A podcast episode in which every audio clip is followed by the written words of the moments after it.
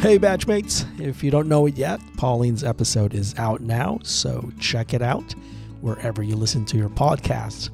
And if you've finished listening to that episode, here's a bonus snippet from our conversation with Pauline. You see, to make each episode a little bit more manageable, things get cut. It's not that those bits are not good enough to make the final edits or anything. It's just that our calls tend to run long because we have so much fun talking about so many different things. In fact, this conversation didn't make that episode. But as you will hear, the essence of Pauline's episode is not lost in this by any means.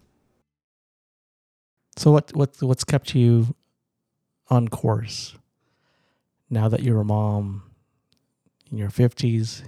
What I call your north star, what's your guiding principle in life?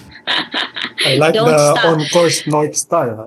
Huh? Uh-huh. Play Oo on nga eh. Ah, ang hirap naman nun. Sabi, ah, ako, alam mo, ang ano ko lang is don't stop laugh, laughing. Yeah. Kasi uh, humor is good for the soul. Yun lang. Kasi we can get old, but humor never gets old. Right? And uh, if you can laugh about something, if can if you can laugh uh, at yourself, then, diba, that makes everything better, I think. That also says you have accepted yourself, and which is the best thing. At saka ano, also, I'm not a very religious person. Pero don't forget God. Yun lang.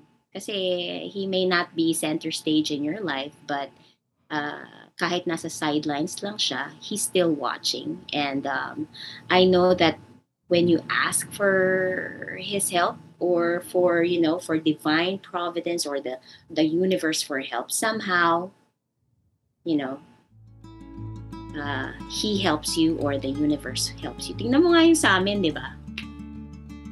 Mhm. Parang, The universe will align. All right. mm-mm. I hope you've enjoyed this excerpt from our conversation with Pauline.